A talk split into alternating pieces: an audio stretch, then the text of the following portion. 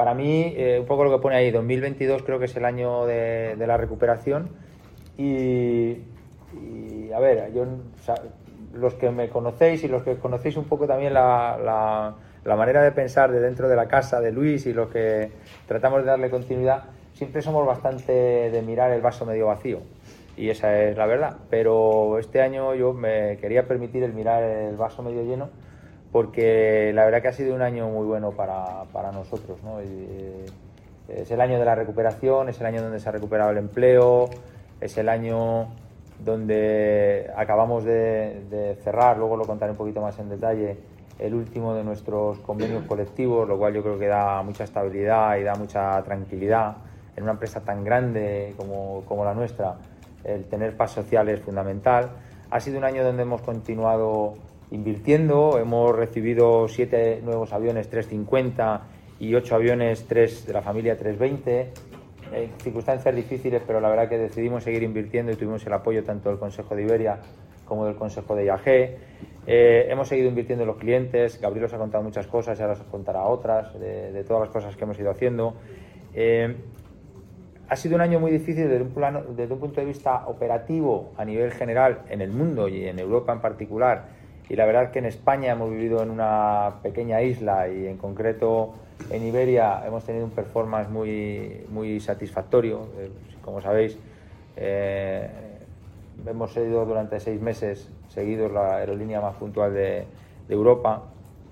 Eh, en nuestros negocios, este negocio que se ubica aquí, que es el negocio de mantenimiento, la verdad es que ha sido un año muy intenso de preparar cosas para ejecutar inversiones que vamos a hacer en los siguientes años, que también da mucha estabilidad al empleo y creo que le da mucha tranquilidad a, nuestros trabajadores. En el año de handling no se os escapa que para nosotros este es un año de pasar un examen, o sea, es un año, cada siete años se renuevan las licencias de handling, este ha sido el año de, trabajar eh, en, preparar unas buenas ofertas y esperamos que tener éxito en, en este proceso, ¿no? Y bueno, ha sido un año de continuar eh, desarrollando nuestra marca. Eh, sabéis que hicimos por primera vez el pop-up store este que hicimos en el centro de Madrid, que la verdad que yo era un poquito descreído, os lo he de reconocer, pero ha sido un éxito por parte, o sea, la recepción de nuestros clientes y de algún evento que hemos hecho con nuestros trabajadores también ha sido, ha sido muy buena, ha sido el año de lanzar los nuevos uniformes y bueno, Luego hablaremos de 2023, que siempre cuando te enfrentas, y siguientes, que cuando te enfrentas a algo pues tienes más incertidumbres y más dudas, pero este ha sido en definitiva un buen año, un buen año para nosotros y, así quería compartirlo con vosotros. Eh, sin, más dilación, que dirían los cursos, vamos a, yo le voy a pasar la palabra a Gabriel, que nos va a contar un poquito de temas de, eh, su área. Eh, ahí pasa, pasa, ah, que lo tengo yo. Si queréis solamente una más, eh, este año hemos trabajado mucho en lo que llamamos el propósito de la compañía. Solamente os quiero contar esto que es un rollo, pero, pero que es muy importante interna y externamente. Y es, oye, ¿a qué nos dedicamos? Y es no solamente a qué nos dedicamos, sino a qué se va a dedicar Iberia. Se ha dedicado durante los últimos 95 años y se va a seguir dedicando. Y hemos tratado de condensarla en una frase muy sencilla, eh, oye, desde España, porque evidentemente la vocación y la españolidad de, Iberia está, está garantizada y forma parte de nuestra propuesta de valor a nuestros clientes, generamos prosperidad. Prosperidad queremos decir que, no es solamente esa visión, perdonadme, eh, un poquito más antigua de los accionistas, sino prosperidad, o sea, prosperidad para la sociedad. O sea, y ya evidentemente pensamos en nuestros accionistas, los tenemos muy presentes y más estando aquí hoy en la sede de viaje, pero pero nos oís cada vez más hablar de, las personas de Iberia. Eh, hablamos mucho de la sociedad, luego Teresa nos va a hablar de la sociedad, de cuál es el impacto de las cosas que hacemos en la sociedad. Y esto lo hacemos conectando personas con el mundo. O sea, nuestra razón de ser es conectar personas con el mundo. Luego tenemos otras actividades, pero nuestra razón de ser es conectar España con el mundo. Y bueno, en, en base a esto hemos ido desarrollando nuestra estrategia y hemos ido desarrollando los, los planes que os vamos a contar. Desde la perspectiva de Iberia, eh, en el tercer trimestre hemos estado ya cerca de los resultados de 2019. Es cierto que yo estaba ahora pensando, mientras hablaba Teresa, estaba pensando en el año, el año pasado, un día como hoy, yo estaba suspendiendo la cena de Navidad con mi madre y con mi suegra. O sea, y la, verdad que el tiempo pasa como súper rápido, pero, pero la incertidumbre que teníamos todavía, eh, yo estuve 10 días ahí encerrado con COVID durante Fitur, que fue en enero. O sea, eh, se nos olvida muy rápido esa capacidad que tiene el ser humano, seguramente la que nos hace sobrevivir a este tipo de crisis, pero el tercer, el primer trimestre del año pasado fue todavía un año de mucha incertidumbre. Y es cierto que los últimos dos trimestres han sido pues eh, trimestres más, más, más sólidos. En nuestro caso ha sido los de trimestres de vuelta a la, a la recuperación. En el, año, en el tercer, en el cuarto trimestre de este año esperamos tener también que continúe esa senda, digamos, de resultados positivos, con lo cual, eh, como el grupo IAG dijo eh, se espera que las previsiones para el, año 2022 sean de, resultados de resultados positivos. En nuestro caso, además, cuando lo miramos internamente, resultados positivos en todas nuestras líneas de negocio, lo cual es también pues, para nosotros un motivo de satisfacción. Eh, bueno, muchas veces hablamos de, la deuda y evidentemente sigue siendo un, factor de, eh, de prioridad para nosotros, pero empezamos a ver eh, la, como la recuperación de la actividad y la recuperación de los, resultados nos hace ser más optimistas, moderadamente optimistas diría respecto al futuro. Y bueno, lo mejor para el final. Eh, nuestras personas, al, final, si miramos el año, y como decía antes, desde, desde el año pasado cuando empezamos, o sea, este año, perdón, cuando empezamos, la recuperación de la actividad fue también una apuesta, porque, eh, insisto, con el primer trimestre, con Omicron, pues era, era todavía aventurado eh, la recuperación de la actividad. Eh, pensemos que Iberia recuperó a todas las personas del ERTE antes de necesitar esa capacidad, ¿no? con, con, una visión de que todo el mundo de cara al verano estuviera entrenado, con una visión también, si queréis, más humana de, oye, ir poco a poco recuperando a todas las personas dentro de nuestra actividad después de dos años muy duros para todos ellos. Eh, a lo largo del año, pues hemos seguido eh, pues esa senda, ¿no? Hemos, hemos trabajado en la contratación, hemos empezado a contratar personas, eh, tenemos convocatoria, hicimos una convocatoria de pilotos, incorporaron pilotos de nuestro programa cadete, tenemos convocatorias abiertas en TCPs, hemos incorporado personas en nuestro área de, de handling y en nuestro área de mantenimiento estamos poco a poco ganando confianza y recuperando también, si queréis, un empleo cada vez más estable con las transformaciones de, eh, trabajos temporales en el marco de la nueva reforma laboral en fijos discontinuos y, no solamente eso, sino que hubo eh, transformaciones a fijo en nuestro negocio de, handling. Y yo creo que, eh, no sé si llamarlo la guinda, porque no es la guinda en realidad, es es la arquitectura en la que se sustenta una empresa como la muchas yo, yo, diría que la mayoría de las empresas pero una empresa como Iberia se sustenta en tener un marco estable de relaciones laborales y tener eso que llamamos paz social ¿no? el, el hecho eh, yo no, quiero traer tiempos pasados ¿no? pero eh, hemos tardado a veces años en firmar acuerdos con nuestros trabajadores este año la verdad es que desde el 15 de septiembre hasta ahora hemos conseguido firmar todos los acuerdos el, el último no sé si es primicia, como decía Juan, pero es cierto que la última, la votación de, los últimos sindicatos, en el caso del convenio de TCPs, se cerró anoche y se está cerrando ahora mismo por la, por la mañana. Ya, ya tenemos, entre comillas, la mayoría suficiente para aprobar el acuerdo, pero creo que se va a aprobar con un, un respaldo que, que, es casi histórico. Y yo diría que eso nos, nos marca la senda y la estabilidad para trabajar en los próximos años es, es, muy importante para nosotros, es muy importante para los trabajadores. Yo creo que el, el, tener esa estabilidad, el tener esa visión un poco a medio o largo plazo, es lo que te permite desarrollar cualquier estrategia, si no es imposible.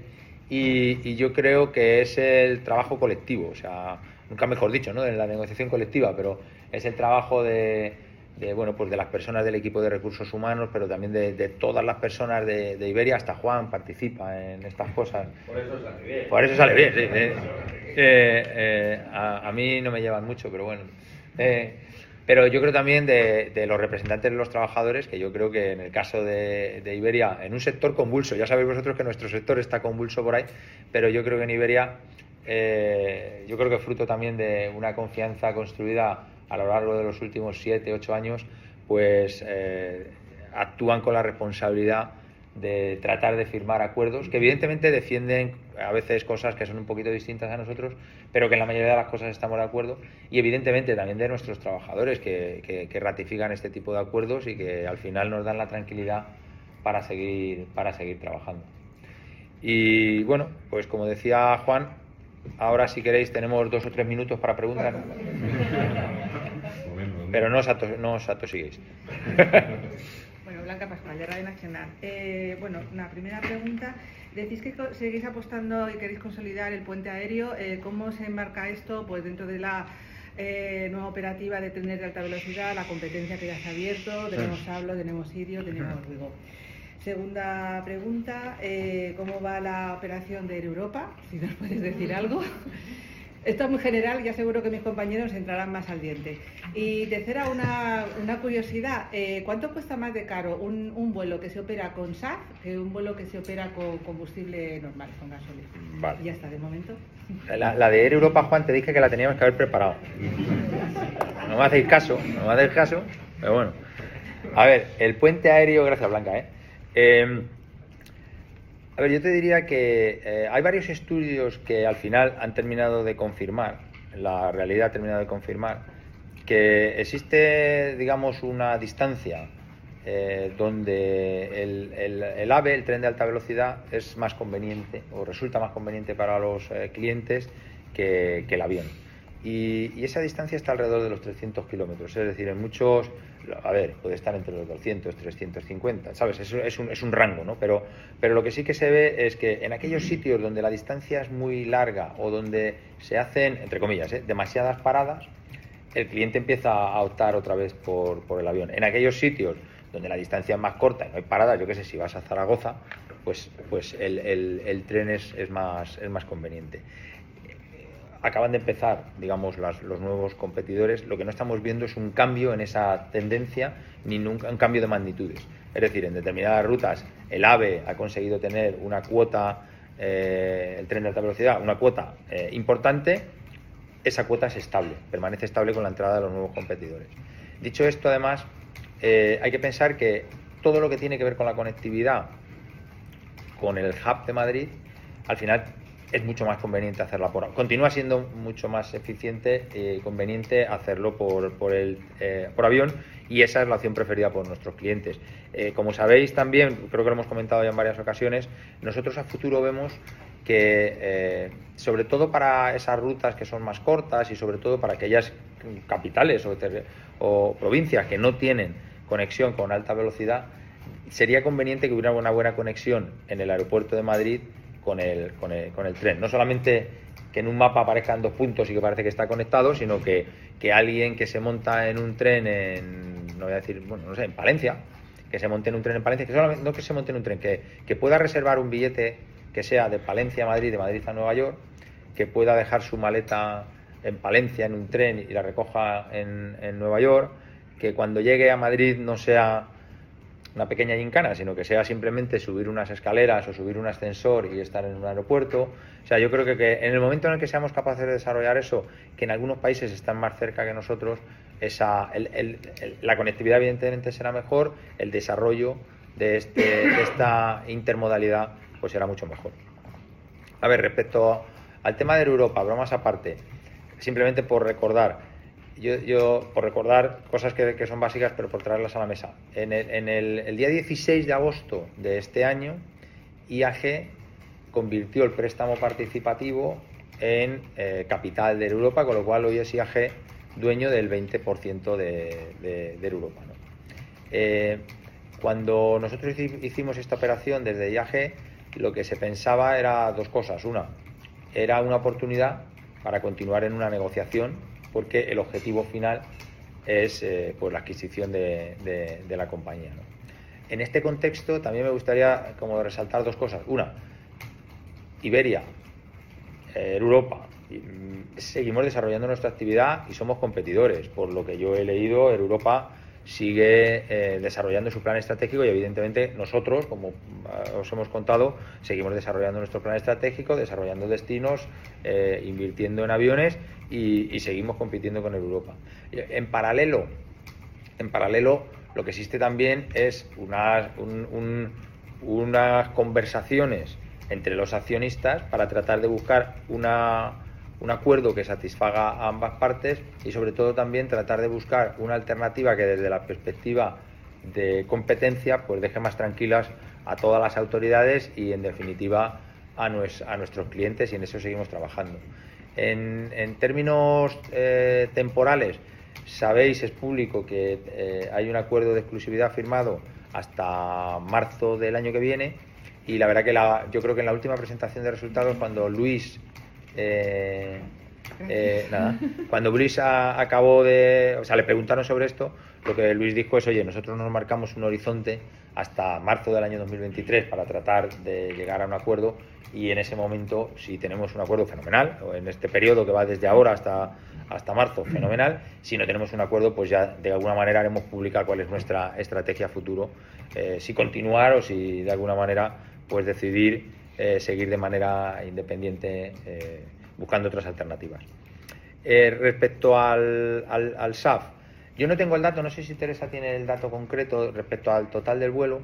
Lo que sí que os, compartiría con vosotros es que hoy en día, claro, la producción es tan pequeña que el SAF puede costar hasta tres veces más que, el combustible.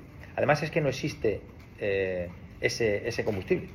O sea, el problema es que la, cuando hacemos este tipo de vuelos, que algunos de vosotros habéis participado, y, y dejadme que rebobine un momento.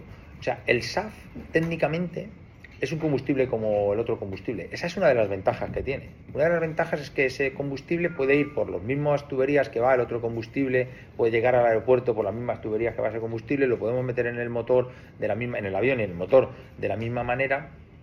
Y lo que antes comentaba Teresa, que es, que es cierto, que hoy en día está autorizado hasta un 50%, la utilización está un 50%, es así. Y no hay, no hay ningún motivo técnico por el que no se vaya a, utilizar, autorizar el 100%. Y los planes que yo ahora oigo, tanto en Europa como de las conversaciones entre los fabricantes y Europa, es llegar relativamente a que esto pueda ser el 80%. ¿Cuál es el problema en realidad? Que, creo que es el mismo problema. El problema es que no hay disponibilidad. Eh, entonces, si hubiera disponibilidad, pues lo que sucedería al mismo tiempo es que la producción se iría haciendo más eficiente, los costes se reducirían porque prácticamente se hace en un laboratorio. Y, esta rueda empezaría a rodar y empezaríamos poquito a poco y sería, iríamos como en un círculo virtuoso, ¿no? Eh, las autoridades irían autorizando más, los, los, que eh, eh, producen el combustible irían produciendo más, irían siendo más eficientes, irían reduciendo los precios, nosotros lo iríamos utilizando y entraríamos en un círculo virtuoso. Yo creo que eso va a llegar, eh, dicho esto, no estamos ahí todavía. Yo creo que todavía no, eh, no, yo no veo una apuesta decidida de los reguladores y de los, de los gobiernos en general en Europa por apostar por que se produzca más este tipo de combustible, que nosotros lo podamos utilizar más y que hagamos esa transición. Porque lo que también es cierto es que para llegar al final, es decir, para llegar a que haya otro tipo de combustible que propulse nuestros aviones, va a pasar un tiempo se va a conseguir, yo, vamos, en eso yo creo que todos estamos convencidos, pero va a pasar un tiempo. Entonces, el SAF yo creo que es lo que nos haría transicionar de una manera adecuada a, esa situación final. A ver, más preguntas. Pues. Artur, de expansión. También hay tres preguntas como...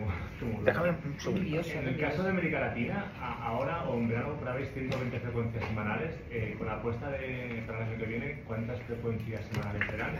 Y esta capacidad, ¿cuánto porcentualmente será más o menos en 2019? Después, pues también sobre Europa, ahora mismo, ¿cuánto creería que vale la compañía? Y lo que comentabas sobre el tema de competencias, bueno, que estáis negociando o de dónde van los tiros, y luego del PERTES de descarbonización que creo que se explica a vos como una novedad. Eh, aquí Iberia puede eh, resultar beneficiado, puede optar. Vale. A ver, en términos de capacidad, ahora te, contesta María Jesús, o sea, un mensaje general. Eh, cuando nosotros decimos que hemos recuperado la, la, actividad este año, este año todavía, cuando miras el conjunto del año, estamos un 15% por debajo porque lo que decía antes, o sea, el primer trimestre, el segundo trimestre fueron más bajos, hemos ido recuperando paulatinamente la actividad y el año que viene es un año donde vamos a estar incluso un poquito por encima del año, del año 2019 y ahora nos cuenta María Jesús el, detalle. Respecto a Air Europa y cuánto vale la compañía, es una buena pregunta, Artur. Eh, al final, ¿cuánto vale una compañía es en cuánto os acordemos? Eso es lo que vale la compañía. O sea, al final es, oye, ¿cuánto vale tu piso? Pues no sé, yo creo que vale esto, yo creo que vale esto otro y al final lo acuerdan. Yo lo que sí que te puedo decir es que eh, no existe eh, una diferencia fundamental respecto a las condiciones que se han ido acordando en sucesivos, en sucesivos acuerdos, porque al final, eh, cuando miras el valor de la compañía, es lo que valen los flujos futuros de caja. Eh, menos las deudas que tienes. En el año 2019 la compañía tenía un valor y no tenía deuda. En el año 2021, cuando firmamos el acuerdo, la compañía tenía un valor que puede ser, puedes intuir que es parecido, un poquito menor, pero, pero tenía eh, una deuda un poquito, bueno, bastante superior. En la situación actual, pues la compañía, pues si miras lo que es capaz de generar, es capaz de generar más o menos lo mismo, un poquito más, un poquito menos, y la deuda continúa siendo más o menos la misma. Con lo cual, eh, yo no esperaría grandes sorpresas en términos de los acuerdos económicos en este contexto, si es el caso de que llegamos a un acuerdo. Y respecto al PERTE de descarbonización, yo no tengo el detalle que dices de lo que se anunció. Lo que sí que me puedo referir es lo que nosotros estuvimos trabajando con Airbus, con Repsol, con CEPSA y con otras compañías en nuestra mm, propuesta de PERTE, que tenía tres ejes. Eh, un eje que tenía que ver con la conectividad, otro eje que tenía que ver con el desarrollo industrial. El primer eje tenía que ver con todos los temas de sostenibilidad y descarbonización.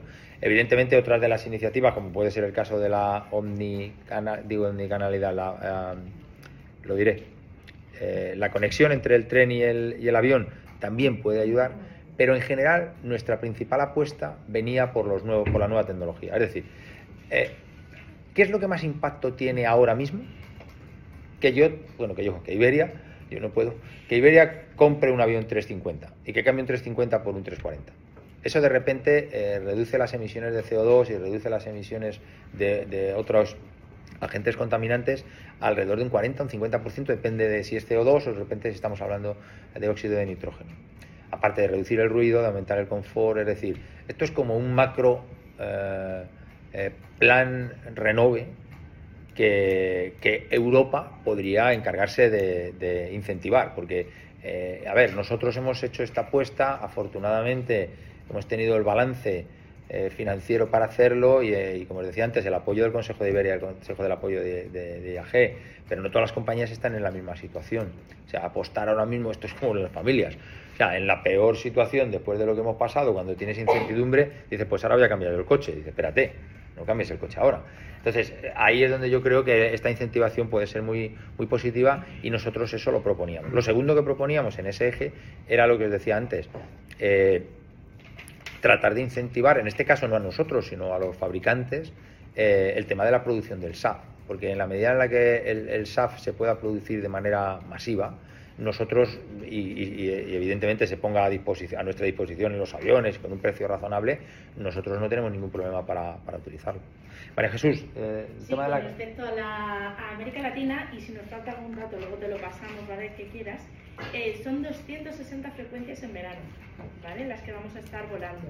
Eh, estaremos prácticamente, o sea, estamos por encima de 2019. No tengo el dato exacto de incremento de capacidad, si quieres luego te lo pasamos, pero prácticamente es que en todos los destinos estamos volando o lo mismo o más. Entonces, eh, estamos por encima de 2019, pero el dato exacto no sé, son 260 frecuencias. Mm. Si quieres, luego te paso el porcentaje. ¿El año pasado cuántas eran? 120. No, el año pasado. Prefiero pasarte el dato después bien para no equivocarnos. Te pasamos una tablita con las frecuencias y, dónde están los documentos, ¿vale? Al final hay que pensar, cuando tú preguntabas por el verano específicamente, es cierto que el verano lo tenemos completamente cerrado. Eh, pensad que nosotros todavía seguimos haciendo planes. ¿eh? O sea, es cierto que tenemos capacidad publicada, y, pero seguimos haciendo planes. O sea, yo creo que eh, una de las cosas que, que tenemos que pensar es eh, en esa agilidad que hemos desarrollado, no solo nosotros, yo creo que todas las compañías durante la época de la pandemia, en un escenario que pueda tener una cierta incertidumbre, aunque la verdad se va despejando la, incertidumbre. Vamos a, volvemos a las incertidumbres propias de la industria y, no a las, a las añadidas. Eh, eh, nosotros todavía, y, diría más, en, un, en un contexto de paz social, que yo creo que también es importante, porque cuando tú vas a pedir dinero o vas a pedir una autorización a un consejo, es muy importante tener firmados acuerdos y que, que al menos esa situación sea estable. Nosotros seguimos pensando en cómo desarrollar nuestro negocio y en la capacidad para, para el año que viene. ¿no? Entonces, eso es algo que, que, todavía está, como dirían los ingleses, está en the making. Absolutamente, de hecho, no todo está publicado todavía. Estamos publicando durante las próximas semanas. Esperamos tenerlo todo publicado en enero porque vamos a lanzar una oferta importante de precios y tal ahí que nos gustaría que nos gustaría promocionar y entonces durante las próximas dos semanas lo queremos tener todo publicado, pero mm. no todo está absolutamente publicado. Mm. Y, en dos semanas sí. Y, yo me quedaría, eh, al, menos mi opinión es que con ese mensaje, ¿no? Hay un contexto macro que poco a poco está mejorando, o sea, sigue habiendo, joder, lo iba a llamar externalidades, eh, perdonadme, cosas eh, tan de, digamos, reprobables e, y desagradables, como el caso de la guerra de Ucrania, que sigue jugando un papel en el contexto macro. Pero lo que estamos viendo también es que, eh, al menos para el año que viene, ya no hay grandes cambios. Si, si, si, habéis leído, que seguramente sí, lo que ayer publicó el Banco de España, pues estamos hablando de corregir una décima el crecimiento para este año. Bueno, ya este año que quedan dos semanas, ¿sabes? Ahí yo creo que acertaremos todos.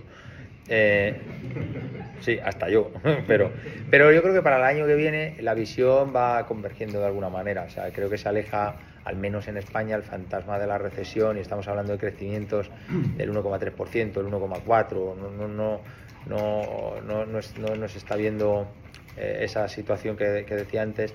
La, la, inflación todavía continúa en niveles muy altos, pero también estamos viendo cómo, cómo se modera cuando se, se, miran las previsiones de los precios del petróleo, no hay una bajada eh, brutal, pero al menos, no sé, las últimas estimaciones que yo miré que fueron, que eran las de, creo que eran del gobierno americano, eh, hablaban de tener el petróleo alrededor de los 90 dólares el año que viene como media. Eh, cuando miramos el crecimiento previsto para Latinoamérica o distintos países de Latinoamérica, pues es un crecimiento razonablemente robusto. Es cierto que ahí los niveles de inflación son más altos, pero, pero son tradicionalmente más altos, o sea, no es, una, no es una novedad. Entonces, volvemos a una industria donde creo que todavía lamentablemente seguimos con, con esa distorsión que es eh, la, guerra de Ucrania, que, que, tiene un efecto muy importante en, los hidrocarburos y en la energía, que a nosotros, como, como sabéis, nos afecta mucho. En el resto, las cosas están volviendo a, su cauce eh, incluso la reapertura de los mercados asiáticos. Parece que poco a poco China va avanzando en esa dirección y aunque todavía no estamos ahí, pero sí que puedes de alguna manera entrever que en el futuro, eh, durante el año 2023, esa situación de reapertura se irá produciendo. Eh, Eduardo Gavilán, de Aviación Digital. En la presentación que ha hecho Javier he visto que había una línea abajo que pone aprovechar las oportunidades de carga. ¿Va a haber algún cambio al respecto con el grupo en esta unidad de negocio tan importante para algunas compañías aéreas como es la carga aérea? Y la segunda pregunta, si sabéis ya dónde va a ir la flota del Boeing 737, a, cuál, a qué compañía del grupo irá. Vale. Eh, a ver, empezando por la segunda, la verdad que el grupo lo que ha dicho es que quería mantener la flexibilidad de dónde asignaba la flota y por el momento no tenemos noticias nuevas respecto a dónde se va a asignar el 737. Eh, respecto a las, universidades, digo las universidades, las oportunidades de carga, eh, ha habido un cambio, o sea, la, pandemia ha acelerado un cambio, eh, yo creo que en Iberia, pero seguramente en muchas otras compañías, en la visión que teníamos sobre la carga. Ha ganado importancia relativa, ha ganado importancia relativa incluso en la manera en la que diseñamos nuestra, nuestro network y donde, donde volamos y el tipo de avión que utilizamos. Internamente os he de confesar que nos ha obligado, y, eso es una gran ventaja, a trabajar de una manera más cercana con IAG con otras compañías del grupo, incluso con American Airlines, de, de manera más cercana, y ahora lo estamos haciendo en ese contexto eh, de una manera más eficiente que antes. Y yo creo que también, y es importante, eh, creo que a muchos clientes, en un momento en el que, como, bueno, tampoco es que hubiera muchos aviones, pero, pero os acordáis que había también un cierto colapso en el tráfico marítimo, les ha ayudado a descubrir un transporte que puede ser muy eficiente y que no es tan caro.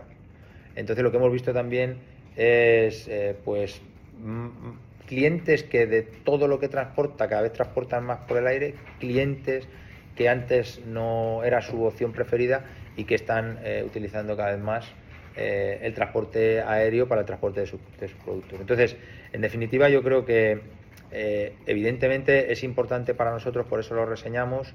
Nos queda trabajo por hacer, evidentemente, pero este periodo de la pandemia ha sido un gran avance en, la manera en la que trabajamos.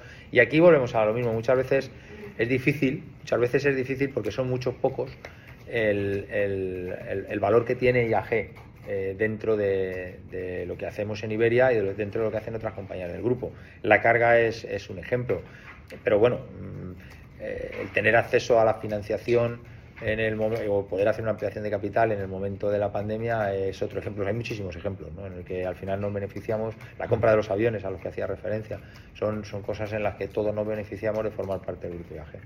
Yo lo digo por si no me están grabando aquí, que yo creo que me graban. Sí, por aquí Javier Magariño de Cinco Días, dos preguntas. Volviendo a la operación de, de Europa, eh, imagino que al tiempo que negociáis con, con la familia Hidalgo, con Globalia, lo hacéis también eh, o preparáis también la oferta que vais a, eh, a, presentar a Bruselas con los remedies y demás. La pregunta es si seguís o seguiréis confiando en Volotea y Want to Fly como, como remedies. Eso por ahí. Y en segundo lugar, ya que está de actualidad el acuerdo con, las, con la plantilla, eh, saber cómo queda la foto de la base de costes laborales. Por un lado, estamos viendo subidas salariales considerables y por otro, imagino que estáis ganando flexibilidad. Al final, ¿cómo quedará esa, esa base de mm. costes? Eh, gracias, Javier. A ver, del tema de Europa y de Bruselas. Eh, la verdad que esta podría ser.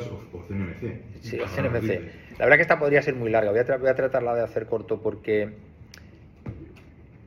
O sea, no quiero, no quiero meterme en, el jardín de volver a hablar de por qué Europa y todo el tema de, competencia al final no, no permite el completo desarrollo de la industria.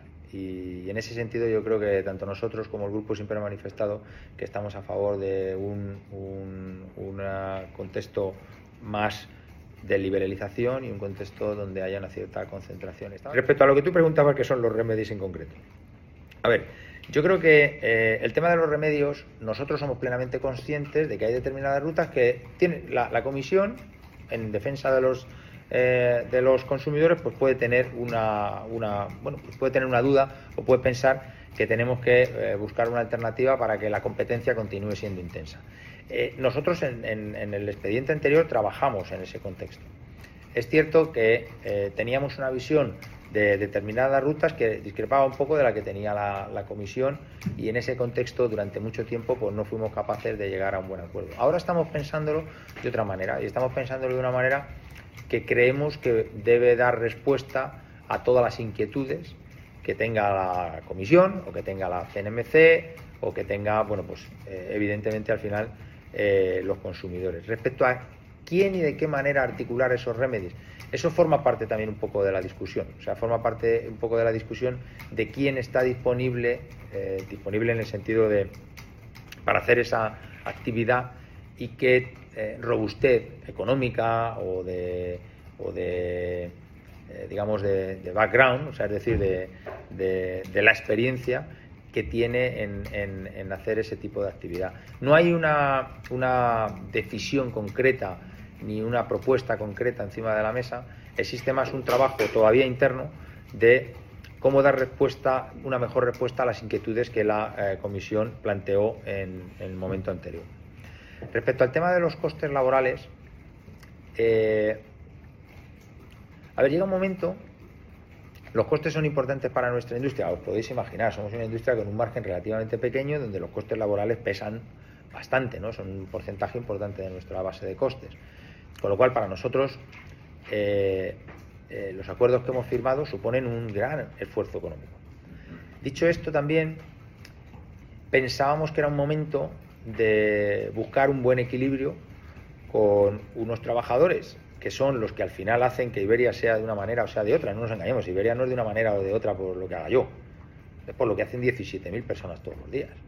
Entonces, el, hecho de que tengamos que ser sensibles a una situación de dos años donde la gente eh, no trabajaba, eh, estuvo trabajando más de un año con los salarios reducidos, eh, del primero al último de la compañía, con reducciones salariales importantes. Yo, era el momento, yo creo que colectivamente los que, los que tenemos esa responsabilidad dentro de la compañía, de dar respuesta. Una vez, volando en cabina, me preguntó un piloto, bueno, ¿qué nos vais a dar? Y yo le dije, digo, creo que os vamos a dar más de lo que podemos y menos de lo que esperáis. Y yo creo que ese es nuestro acuerdo.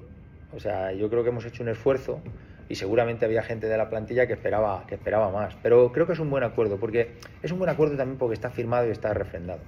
Y eso da tranquilidad y da tranquilidad para desarrollar eh, la compañía futuro. O sea, lo que os decía antes, si no tuviéramos un acuerdo, ahora no estaríamos pensando en qué nuevos destinos lanzamos y si traemos más aviones. Estaríamos todos preocupados por, por la paz social, estaríamos preocupados por qué cosas tenemos que hacer en Navidades para proteger a nuestros pasajeros porque eh, tenemos a lo mejor una huelga o tenemos cualquier otra cosa. Y yo creo que esto sí que nos da tranquilidad para pensar en el futuro.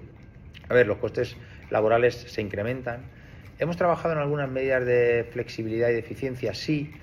Yo he de decir que desde el año 2014, eh, en el año 2014 hubo un, cambio muy importante en, la eficiencia, en las medidas de flexibilidad que se negociaron en aquel momento. Desde entonces siempre negociamos cosas, no son tan relevantes, no son tan relevantes, son eh, y, muchas veces eh, hay cosas que nosotros, que nos piden nuestros trabajadores y que, decimos, es verdad, si es que esto lo podemos hacer y esto no nos cuesta mucho dinero y esto es mejor para vosotros y es mejor, eh, eh, eso redunda en beneficio para todos. Y hay veces que nosotros les pedimos cosas que es, pues sí, esto yo creo que lo podemos hacer y no existe ningún problema, no, no, lo sé. Estamos hablando de eh, cómo dedicar un poco más de tiempo al servicio en nuestros vuelos de largo radio, en algunos vuelos. Estamos hablando de... Pero también nosotros estamos hablando de darle una cierta tranquilidad y estabilidad a, que sea, nuestras tripulaciones a largo plazo y a decirles, oye, mira, durante los próximos dos o tres años, pues la actividad que Iberia realiza para Level en Barcelona la va a continuar eh, realizando, porque a veces nosotros desde nuestra atalaya no nos damos cuenta de que eso le genera intranquilidad a la gente, cuando yo no tengo pensado otra cosa y me resulta fácil decir, oye, sí, sí, lo vais a hacer vosotros, ¿quién lo va a hacer? No sé, yo, yo creo que no hay grandes titulares, si quieres, en ese sentido, para mí, para mí, bueno, pues eso sois vosotros, evidentemente, pero para mí el titular es que se ha conseguido con la responsabilidad de todo el mundo, con todo el mundo aportando su granito de arena, que a veces es dinero, que a veces es un trabajador cediendo, a veces es un representante sindical, pues pues siendo un poco más impopular, porque al final ellos son los responsables de llegar a acuerdos y eso a veces les hace impopulares, yo creo que la gran, la gran eh, noticia es que, es que tenemos un acuerdo con, con todos los colectivos y que de manera colectiva Iberia está preparada para afrontar el futuro con mayores garantías. Pero dices costes suben, pero no nos das un porcentaje, se han publicado los porcentajes. A ver, no, a ver, pero si os puedo contar el detalle, sí. Mira, a ver, eh, los acuerdos lo que tienen es una estructura donde nosotros queríamos, eh, de alguna manera, reconocer el esfuerzo pasado, donde había habido variaciones que podemos llamar de inflación o variaciones de otro tipo, que nosotros, la verdad, que en base a nuestros acuerdos no teníamos obligación de dar, pero también humanamente entendíamos la petición de nuestros, de nuestros eh, sindicatos y de los representantes de los trabajadores. Entonces hay una parte que viene a reconocer esa, esa situación y que en, todos los acuerdos está cifrada alrededor del de, 4 y pico por ciento. No, me acuerdo ahora de... Eh, tiene un pico, es el 4 y medio, pero tiene un piquito ahí. Es, es el 4 y pico. Eh, luego, para este año, para el año 2022, pues lo que nos pedían los representantes de los trabajadores, porque sabéis que nosotros en general tenemos acuerdos en los cuales las, las subidas salariales están ligadas a, los resultados y a la ejecución de la compañía, lo que nos pedían es, eh, claro, ellos no tenían visibilidad sobre los resultados, nosotros teníamos más, y nos decían, oye, no me dejes esto colgado de qué va a hacer la compañía, porque si la compañía resulta que lo hace mal, ¿qué me vas a dar? Un cero, o si el año que viene lo hace mal, me vas a dar un cero, con lo cual, durante dos años, durante el año 22 y 23, les hemos garantizado una subida del 2,5 en el año 2022 y del 2 en el año 2023. Aparte, sabéis que en nuestros acuerdos tenemos algo que es eh, porque esa parte se consolida dentro del salario, tenemos una parte que no se consolida dentro del salario, que es, oye, en función de los resultados, pues a lo mejor tienes un 1, un 1,25, un 0,75, que, que, no es consolidable, que está en función de los resultados específicos de ese año y que eh, también este año les hemos dicho que eso va a ser un 1% y que el año que viene va a ser un mínimo de un 1,25. Y luego, a partir de ese momento, los dos siguientes años del convenio, eh, eso está ligado a, a resultados. Y en el caso de TCPs, hay una parte eh, eh, un poquito distinta que está ligada a los años anteriores, porque eh, los TCPs con los cuales íbamos a empezar la negociación justo cuando llegó la pandemia, pues no firmamos un convenio.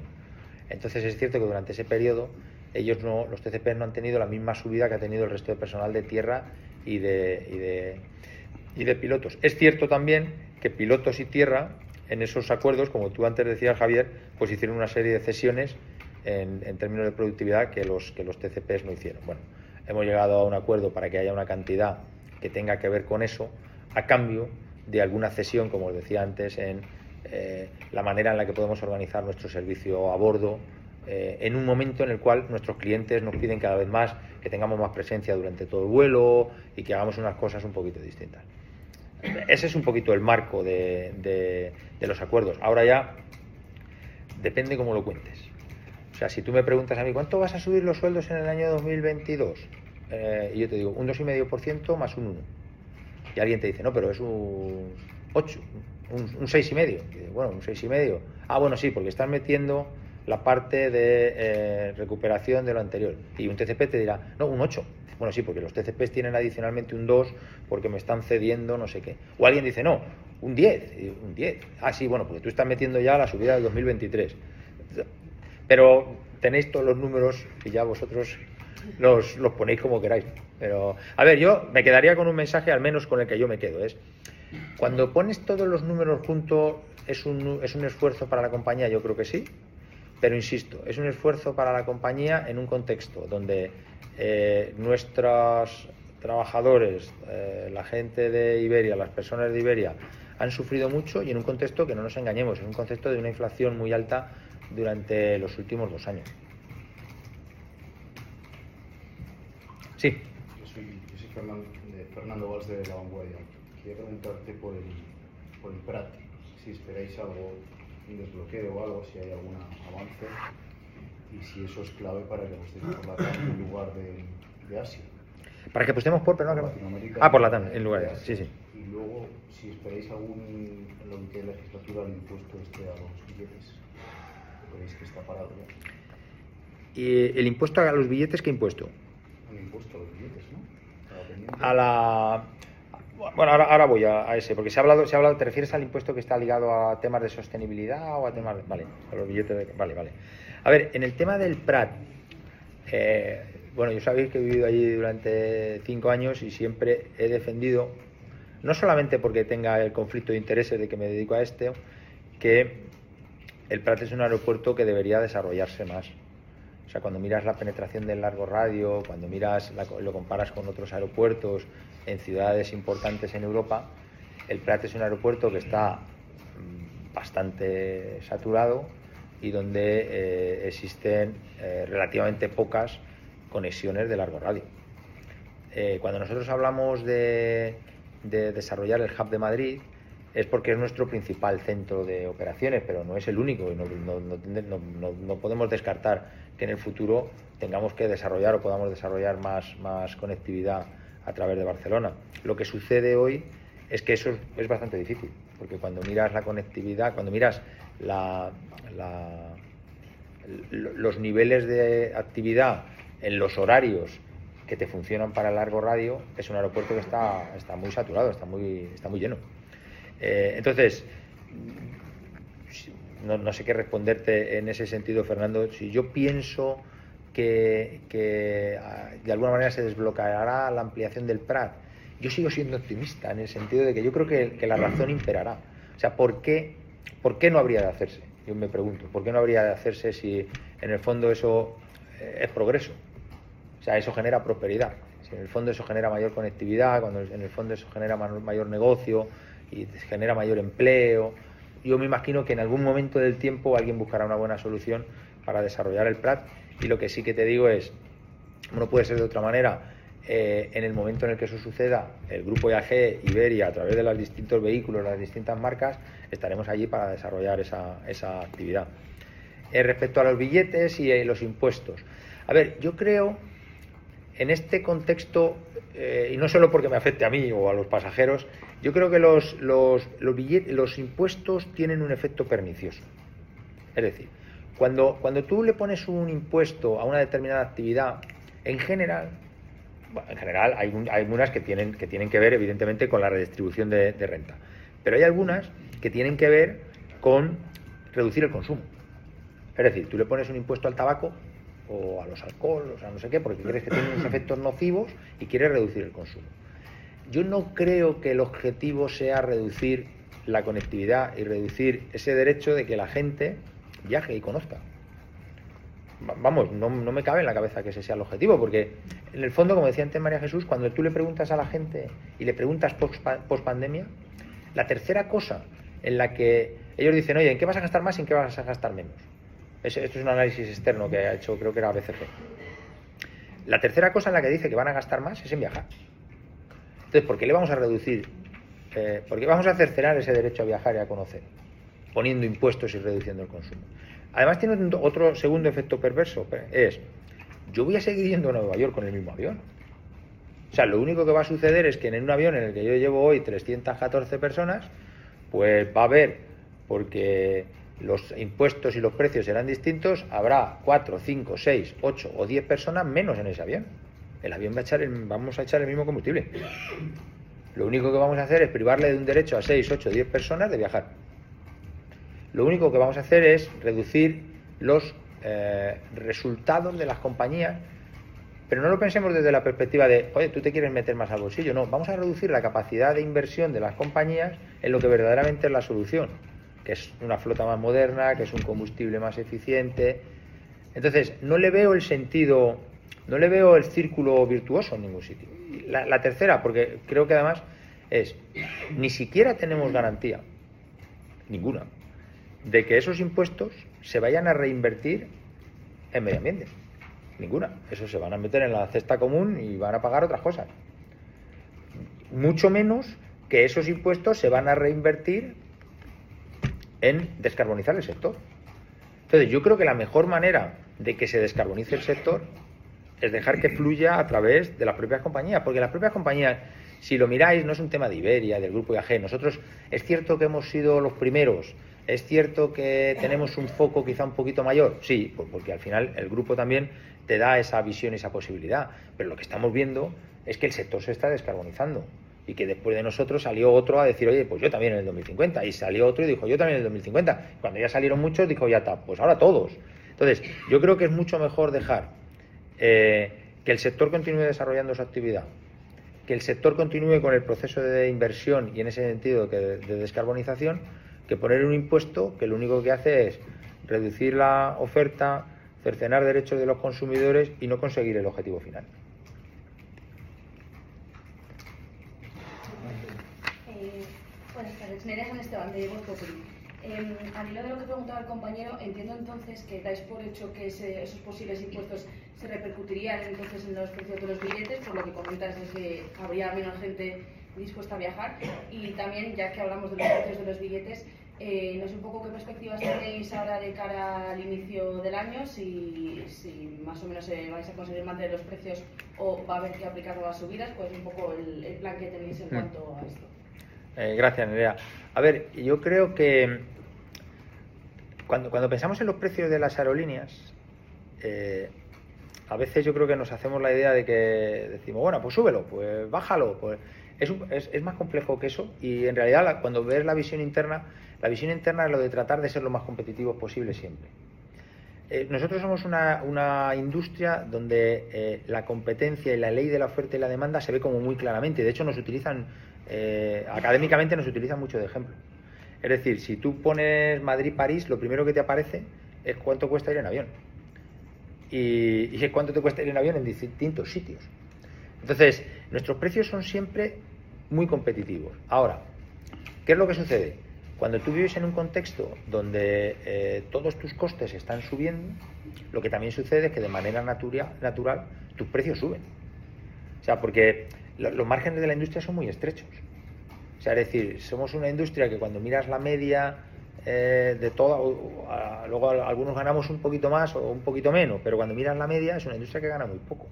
Es decir, si tú tienes, os voy a poner un ejemplo tonto, si el combustible es el 30% de tus costes y te sube un 50%, es que tú le estás metiendo un 15% más de coste a tu base total, cuando tu margen es un 5%.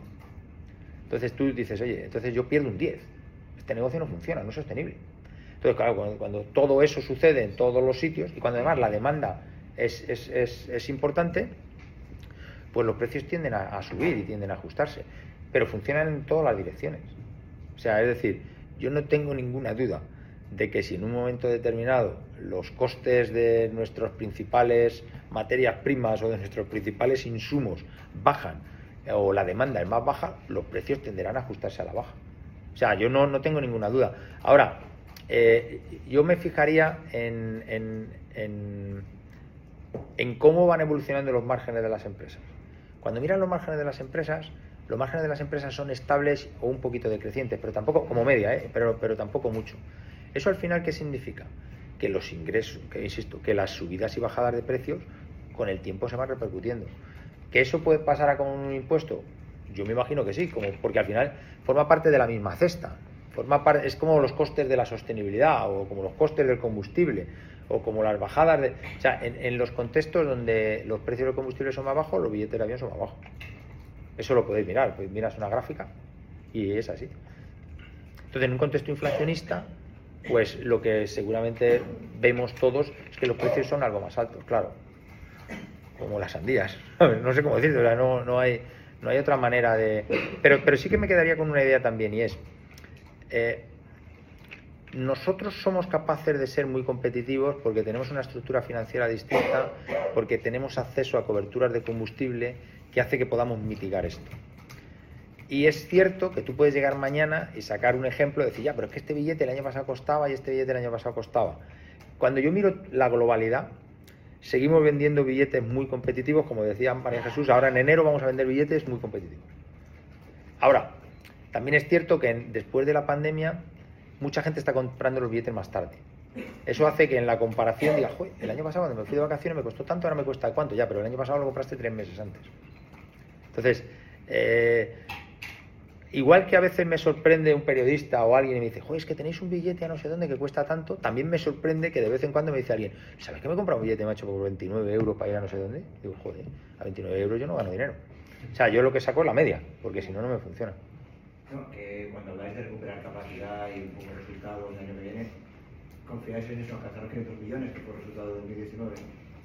Uf, recuperar, a ver, yo recuperar capacidad lo tengo claro porque lo tengo más claro, porque, a ver, no, es, no, es, no es, tan sencillo. O sea, como, cuando hablamos, y es, es, buena pregunta porque me permite eh, a lo mejor aclarar un poquito mejor.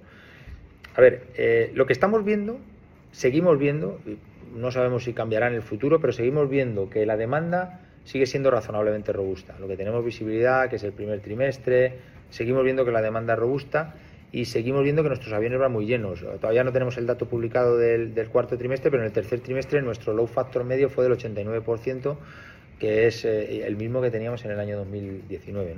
Eh, eso nos hace, pues insisto, ser moderadamente optimistas y seguir apostando por meter más capacidad eh, y mejorar la conectividad. Los resultados.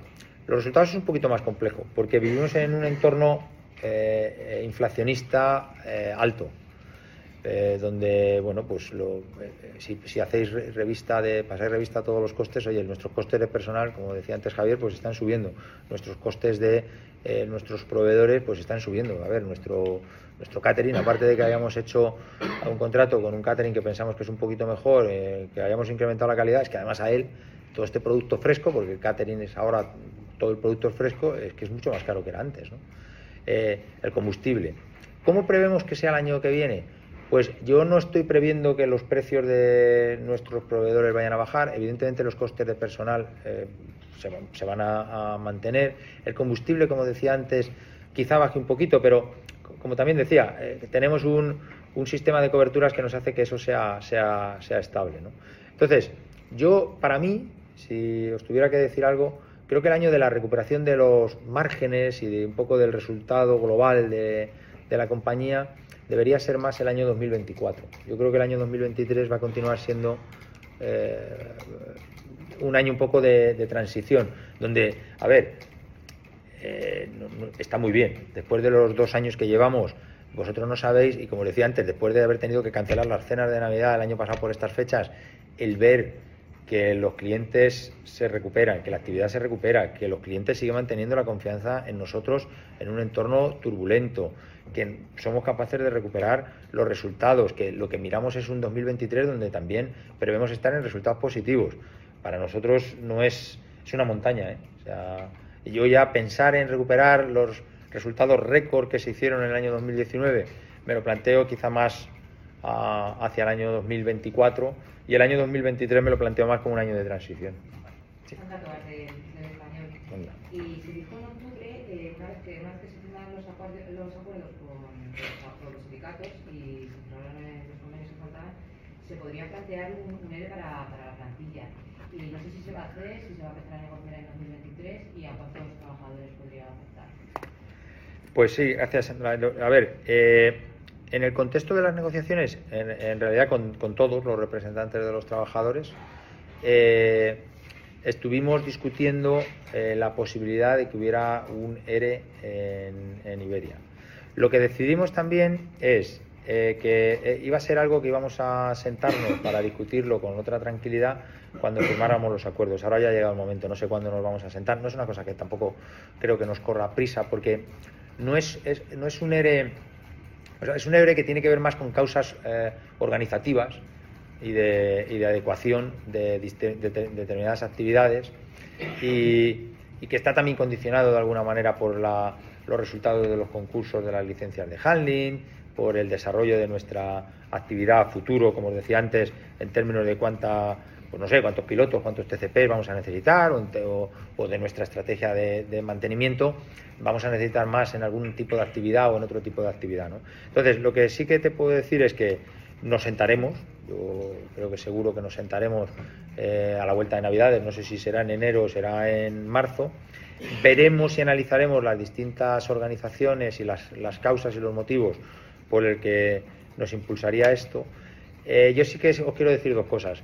No será un ERE como se hicieron en Iberia en el pasado, porque, porque en Iberia no, no hay una situación de, de, plantilla como había en el pasado, ¿no? de que te sobraban miles de trabajadores o que no tenías trabajo para miles de trabajadores. Estos son más ajustes en determinadas actividades. No, no te puedo dar un número, pero no es un no, no son los números que, que, se manejaban en otras ocasiones. Y, y, lo que digo es, lo tendremos que eh, discutir y acordar eh, a lo largo del año que viene. ¿Sí? Eh, Víctor Perena, la información. yo tengo dos preguntas. Se ha publicado hoy una reducción de capital de 600 millones que se aprobó en junio eh, también se ha dicho que se enmarca en la recepción de un préstamo participativo de IAC de 300 millones. ¿Este movimiento mmm, nos lo puede explicar sí. brevemente? y luego eh, me gustaría saber cuál es el impacto o si han analizado el impacto de los planes que tiene Europa para reducir los vuelos de corto recorrido, como han aprobado en Francia, básicamente. Sí, bueno, corto. Sí, pues gracias, Víctor. A ver, eh, el, eh, la reducción de capital y el préstamo participativo. Eh, como sabéis, no, no, sé si sabéis, porque al final en España existe una, una legislación mercantil que obliga a las compañías a eh, eh, tener un porcentaje de fondos propios, que ahora precisamente el, el, gobierno está tratando de, bueno, de hecho ha hecho una ampliación para los próximos dos años, para que las compañías que hayan tenido pérdidas se puedan beneficiar. Porque precisamente muchas de esas compañías todavía no están en disposición de recapitalizarse. Lo que nosotros hemos hecho ha sido esa recapitalización. O sea, lo que hemos hecho, eh, de acuerdo con el Consejo de Iberia, evidentemente, y con el Consejo de IAG, es hacer una especie de operación, no es exactamente eso, pero para que me explique de manera fácil, una especie de operación acordeón, donde se reduce el capital, porque teníamos un capital suficiente, y, se eh, incorpora nuevo capital vía préstamo participativo, que en la ley mercantil tiene la consideración de, capital. O sea, en realidad, a ver, en realidad es una noticia muy positiva, porque lo que permite es que la compañía disponga de fondos adicionales, como tú bien decías, de 300 millones, eh, aparte de la generación de, caja que hemos sido capaces de hacer a lo largo del año. Significa, sin lugar a dudas, también eh, una muestra de confianza por parte del Consejo de Iberia, por parte del Consejo de, de IAG, para los, para los próximos años. ¿no? Y en ese contexto se hizo. La verdad que no, no queríamos esperar a, a, que se aprobara o no se aprobara una extensión del de waiver, porque siempre te hace... Ver, está bien, ¿eh? pero esto de estar hasta el veintitantos de diciembre a ver si se aprueba o no se aprueba, pues yo me imagino que, eh, a los gestores, pues siempre te pone un poco incómodo. ¿no? Entonces nosotros preferimos hacer esto eh, hace tiempo. Es cierto que también lo hicimos sin luz y taquígrafos porque pensábamos que no era algo tan relevante, simplemente es una recapitalización de la compañía y una muestra de que el accionariado confía en, nosotros en ese contexto. En el, en, el, en el, caso de la reducción de los vuelos de corto, a ver, ¿qué es lo que yo creo? Vuelvo a lo mismo.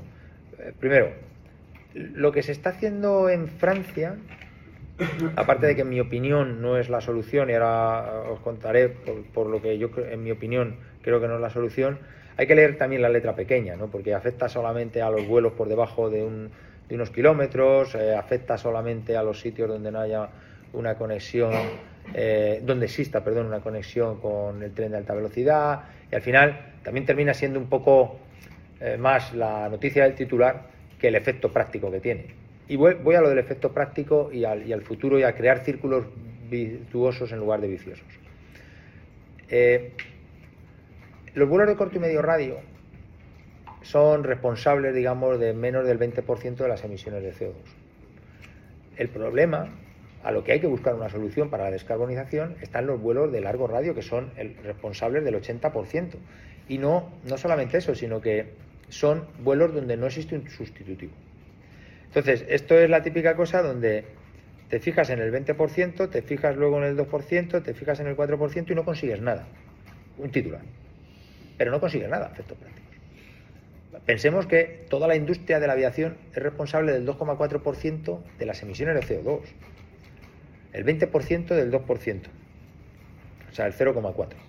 Y ahora del 0,4 un piquito. Es más grande el titular que el efecto. Ahora, además creo que es doblemente negativo. Y es doblemente negativo porque el desarrollo de la industria y la tecnología, que es la que nos tiene que, nos tiene que dar la solución, para que un día exista un 350 como este o parecido, como el que habéis visto hoy, propulsado por un motor de hidrógeno, hay que hacer una transición. La transición viene por el SAF y viene que hacer porque alguien desarrolle ese motor, esa planta propulsora. Esa planta propulsora va a empezar a escala, va a empezar en cosas pequeñas. Airbus está haciendo pruebas para que el motor auxiliar que llevan los aviones, que es un motor para darle, para generar potencia, lo que se llama el APU, el Auxiliary Power Unit, eh, pueda ser un, eh, estar propulsado por, por hidrógeno.